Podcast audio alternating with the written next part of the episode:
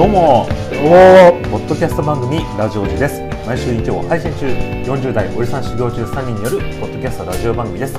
仕事、恋愛、サブカルチャーから身近にあったバカ話などを和気あい話しています。司会の伊沢山です。宮本です。サシスセックスタカです。なんかさ、こういうのない？こういうそのなんか夏の名乗るときにさ、ジングルみたいなあるじゃないですか。ラジオ番組とか、ね、そうラジオ番組とかでそういうの一回やってみたいなと思って、そうね、秋葉原の小さな妖精、深山ですみたいな、そうっていうのをやりたかったんだけど考えついたのがサシスセックスタカですっていうことだったんで、今回のみです。そう、はい、年長さんクラスですよね。知能指数が売れない芸人、年長セックス知らねえと思うけどな。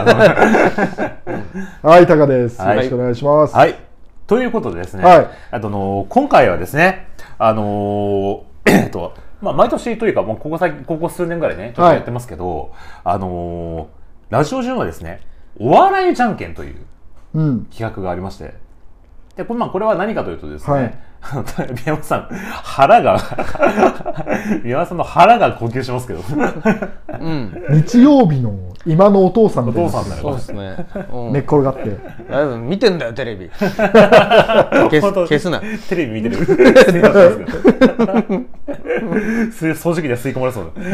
はい、ですね、それぞれ、例えば YouTube とか、てかもう YouTube ですけどね、動画でいろんな世の中にお笑い芸人の方とか面白い動画とか、そういうものがあると思うんですけど、それをそれぞれおすすめの動画をちょっとね出して、でどれが一番誰がおすすめしたのが面白かったのかっていうのをね競い合うという、ちょっとこの間やったグッとくる選手権のお笑い版のような感じのこのことをちょっと毎年やってるんですけど、今年もちょっとこの季節でやろうじゃないかと。はい、結構しました。はい、で、皆さんねちょっとそれぞれご用意してもらったかなという感じなんですけども、任せてきな。これは縛りとしては面白動画だったらいいの？その芸人じゃなくてもいいですよ。例えば変な面白 CM とか、そんなんでも別に構わないし、例えばちょっとほら加トちゃんケンちゃんおきげんテレビみたいな、そのちょっと面白なんていうか場面とか。はい、そんなんでも全然構わない。なるほど。面白いゲームは何でもいいです。笑えれば。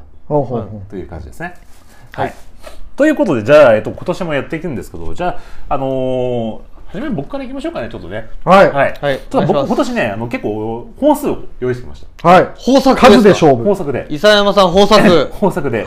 ただ、番組はね、限られてて、毎年僕がネタ元で多く使用してるですね、トンネルズさんが、やってる、フジテレビのザ・細かすぎて伝わらないものまでっていうやつがありますけど、あれから今年もね結構僕がお好みのねネタがいろいろあったので、そこをちょっとご紹介したいと。あ、その細かすぎても伝わらないものまでって今もまだやってるの？トンネルズの皆さんのおかげでしたの中の1コーナーだったんだけど、その番組が終わってもそのコーナーとして番組で独立してやってて、今はタカさんと他のゲストの方が一緒にやってるっていう感じになってるんですよ。でそれの2021年版ということで、ちょっとそれぞれご紹介したいと思います。はい、じゃあまず1本目いいですか？なかなかねタイミングが重要だよ。確かにね。でしょ？普段女子力がない女の子から不意に女が出る瞬間。いやマジでさ、あいつそういうところがあるからさ、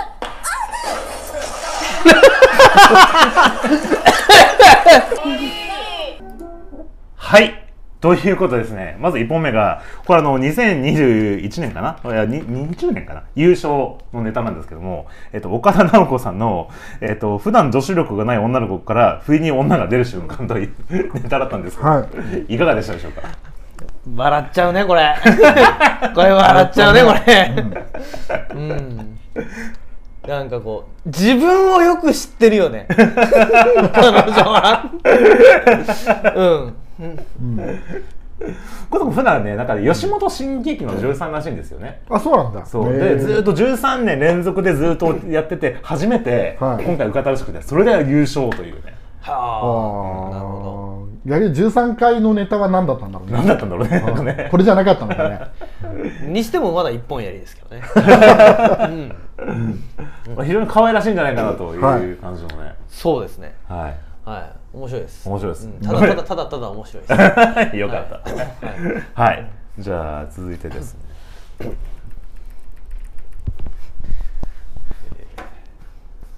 ツイッターなんですけど、ツイッターはですね、風刺ネタです。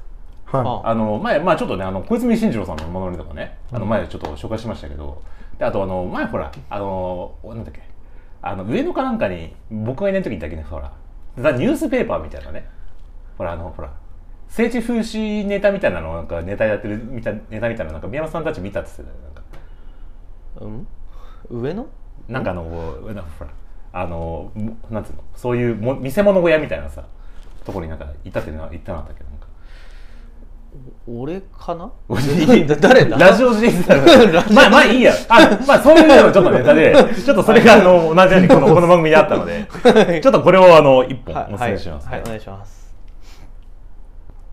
で、小池百合子東京都知事は密です静かにその時を河野太郎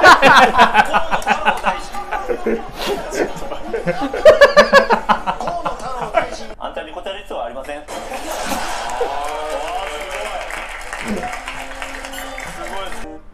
はい、ということで、細かすぎて伝わらないものもないの、ここ半年ぐらいの、つってもまあ随分前ですけどね、政治の流れっていうのを、いろんなものまね芸人が総ゼロオールスターズでちょっとやったというネタですね。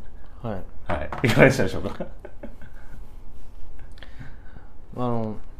面白いんですけど、残念なお知らせがあって、俺これ割と見てるんですよ。あ、マジですか。知ってたの、この動画は割と見てるんですよ、ね。あ、本当。前のなんだっけ、滝川クリステルのモノマネの芸人があった時に、あれ面白いから家で見たらレコメンドされたんですよ。あ、なるほどなるほど。そう。それで見て、まあ面白いなと思ったんです。まあ確かにこれ面白いです。そうですね。はい、これ大阪都知事のモノマネ、あ、だっけ、ほら大阪吉村のモノマネして、あの人が中心となっていろんな芸人に呼びかけていろいろやってるらしいんですよね。僕はこの中であれだっけ、河野太郎の顔マネが俺はすげえ面白かったなってなんか。うん。そうですか。まあそれぞれ本当にワンポイントとか1点攻めみたいなね。1点攻めみたいな感じで面白かったなという感じです。あの動画の面白み方としては、河野太郎に関しては顔以外はリーチしなかったんだっていう。そう。仕草も喋りも何もいかなかったんだっていうのが何回か見てる俺からのサジェストだ。なるほど。はい。で続いてですね、次はこの同じ、まあ、細かすぎてのシリーズなんですけど、ですね、とある芸人にちょっとフィーチャーしてます。その芸人さんのネタ2つ紹介します。はい、でそれは森拓さんというね芸人さんなんですけど、森拓、はい、僕この人のネタがすごい好きで、ちょっとねまず見てください。見ればまあ大体ね分かると思うんですけど、すごいですね。すごい自信ですね。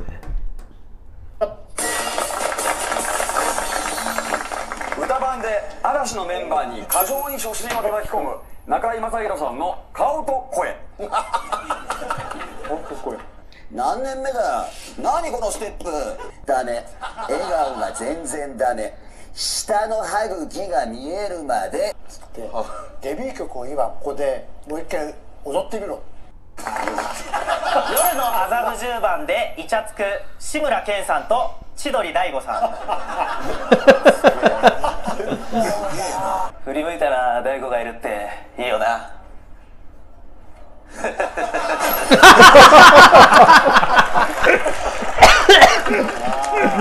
っていうのと、あともう一個あるんですけど、はい、ドラマ「半沢直樹」にて情緒不安定な尾上松也、胸張っていけ。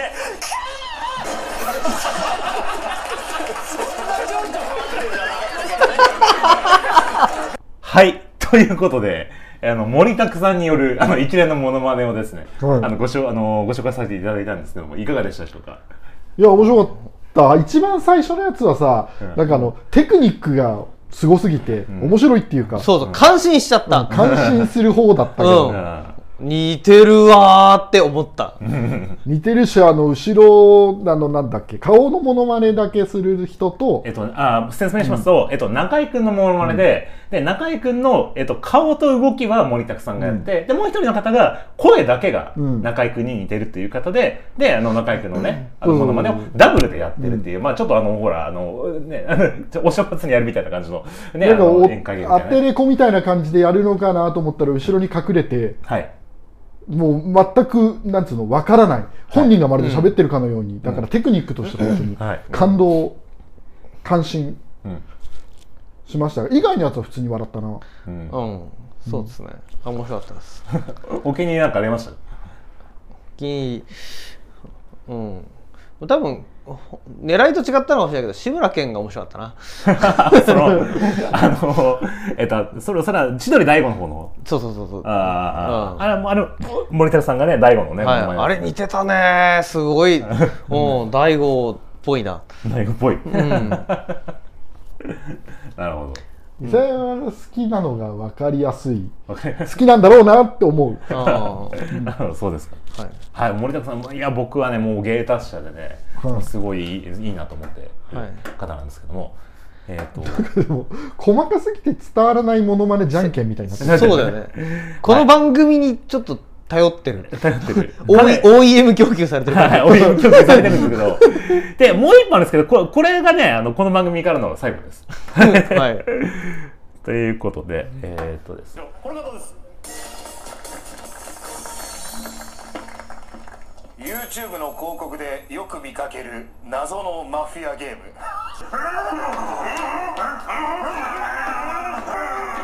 マフィアシティ。はい、ということで、YouTube でよく見るマフィアシティというゲームの宣伝のモノマネなんですけど。なるほどね。で発想は面白いよね。面白いけど、多分これタイムリーに見た方が良かったかもしれないね。そういやあったなっていう。まあまあ CM としてはよく見る。そう、俺よく見るからなんか。そのなんていうの、視点がもう、そう、視点は面白いね。面白いなという感じの、はい。そうですね。なんかあれですよ、この元ネタがなかった方が面白かったかもね。最初に元ネタが一回流れてそのモノマネをしてたじゃん。でもそうするとなんかない方がグッときたかもしれないけど。じゃあ見せない方がよかった。ちょっとね。なるほど、わかりました。要はそういう感じのってあるよねってやつだよね。そう。っていうことで。そう、面白い。で、ここまで来て、あと僕最後1本。はい。これはですね、この細かすぎてなくて別なんですけど、はい。いうのをちょっと最後ご紹介したいと思います。はい。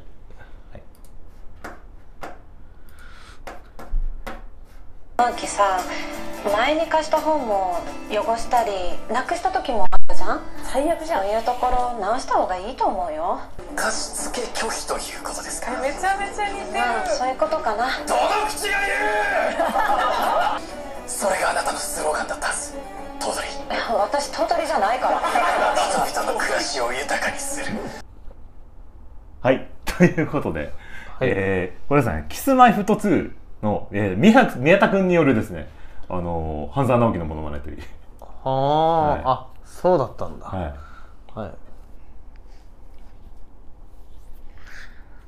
い。なるほど。なんだこれ。正直、もっと面白い人がいるだろうなっていう感じなんだよね。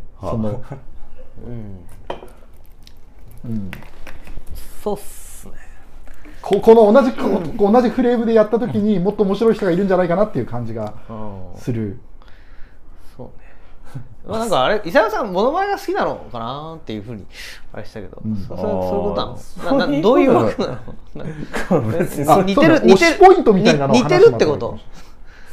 どうなんだろうね。僕ね、もともとね、キスマイのこの宮田君がね、なんか堺雅人さんに似てるなーってずっと思ってたんですよ。で、やんないのかなと思って検索したら出てきたから、あ、やってんだと思って、なんかそうやって、で実際見たら面白かったから、どうだろうと思って、ちょうどね。なるほどなるほど。そうか。まあ実際やってみたらこうなんだなっていう感じです。そうっすね。まあまあ。あれなんかちょっといまいちだった感じですけど。あとね、あれなんだ、モノマネじゃない、全部。あだから、むしろ手前の方が面白かったんで。そうなんです、ね。他の前、そうそう。同じ、そうそう。ちょっとその落差が上げた。そう。なるほど。面白かったな、芸人さんの。なるほど。そうですね。なるほど、わかりました。うん、じゃあ、ちょっと、最後なんていうの、本当に負け中の負けなんですけど、はい、負け中の負けということで、そんなに期待しないで見てほしいんですけど、はい、ちょっといいですか、はい、まあ、個人的に本当にね、ちょっと好きだなっていうぐらいのネタなんですけど、はい。今日野菜でした。受け取る側も力入れますね、そしたらちょっと。いやー、勉強じゃねえよ、俺。全然勉強じゃない。いやいや、しょうがない、まだやめない。はい、ということで。はい、コウメ太夫さんのネタだったんですけど、はい、はい、いかがでしたでしょうか。あ、ちょっと一回さ、これのなんていうの、おすすめポイント欲しいんですけどそれが欲しいよね。ちょっと待って、どういうふうに考えたらいいのかっていう。これはね、もう心のままに感じてもらうとしか言いようがないんですけど、なんとかな、小梅太夫って俺前から難しいなと思ってたの、考え方が。小梅太夫っていう概念をどう受け入れたらいいかっていう。まあだからこれはもうあれですね。だから小梅太夫っていう、それまさに小梅太夫っていう概念を受け入れられるかられないかで、多分まあかなり。伊沢さんはなぜこれ受け入れてんの？僕はなんかね、なんですかね、こう、まあ。僕シュールネタってそんなにハマる方じゃないんですけど、こういうなんかね、なんか笑っちゃうんですよね。あ、笑うの？笑いますね。小梅太夫で。あ、そうなんだ。あとなんかね、このシュールすぎてね、もはやちょっとね、若干哲学っぽいところまで行っちゃってるところが、ちょっと小梅太夫の新しい進化を見たんじゃないかなと思ってて、僕はね、結構笑っちゃいませんかね。へー。そうなんだ。俺ね、結構小梅太夫さんって割と注目してるんですよ。あ、そう、うん、割と注目してるんですけど、これ難しくて、この人の扱いが、俺の感覚からするとさ、もうわっけわかんないし、くっそ面白くないし、一度笑ったことないんだよ、うん、なぜうるした時期があったのかも謎なんだけど、うん、でもね、この人やり続けてるじゃん、うん、でしかもこの人ってすごい俗人なのよ、うん、シングルファーザーでうるさ金を時のコツコツ貯めて不動産投資してそれで食ってんだよ。だから、うん、俗人なのにこの芸をやり続けてるっていう、この差が分かんない。あとこのぶっ飛んじゃってて、ネジが壊れてんだったら分かるのに、うん、普通の人なんだよ。だって息子にバレないようにずっとしてたんだよ、小梅太夫だってことが。バレたらバカにされると思って、子供が。っていう俗人なのにこれをやり続けてるっていう、ここがいつも分かんないんだよね、この人。俺もそうだな、小梅太夫単品で笑ったことはないな。で、俺小梅太夫を使うのにこういういじり方をするのは、俺はちょっと見るの好き嫌いって嫌い。ここの加藤みたいないじり方を、加藤みたいないじり方しちゃいけないと思うんだよね。基本的にこの人、俺芸があると思ってないから、小梅太夫は側だけの人でやってることは、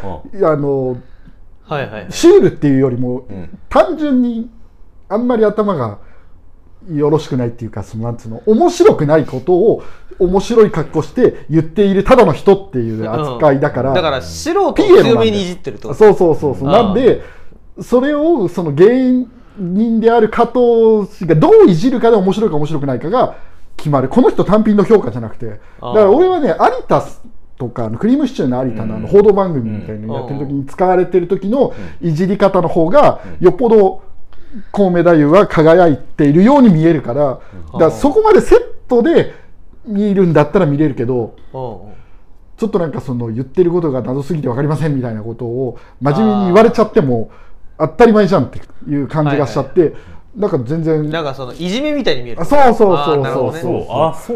はなんかまあそこは感じないんだけど、でもね、小梅太夫ってなんかまあさっき宮山さんが言ったみたいな、うん、まあこうなんか人全体が人としてなんかこうなんていうかな、こうまあ面白いっていう感じもあるんですけど、ただなんか結構ね、この多彩なところがちょっと面白いなっていうのがあって。多彩なんだ。俺は多彩なのでね、ちょっともう一個動画見てほしいんだけど、普通の人ってイメージ。うん、そうなんだよ。俺ザ俗人なんだよ、うん、本当に。うん、よいしょ。これ多分ね見た人も多いと思うんだけど、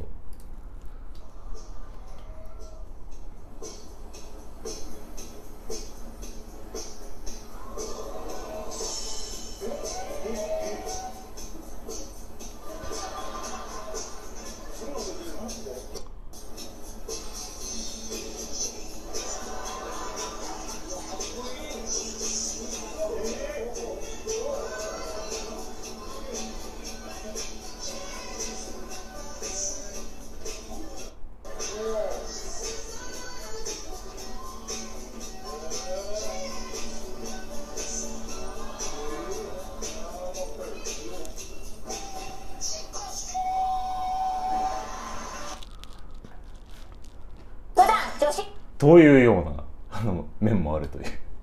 これはさ多彩というよりも踊りのうまい、練習したら、うん、ちょっと普通になるよってこと。練習っていうかこの人はムーンウォークの世界大会で優勝してるんだよね。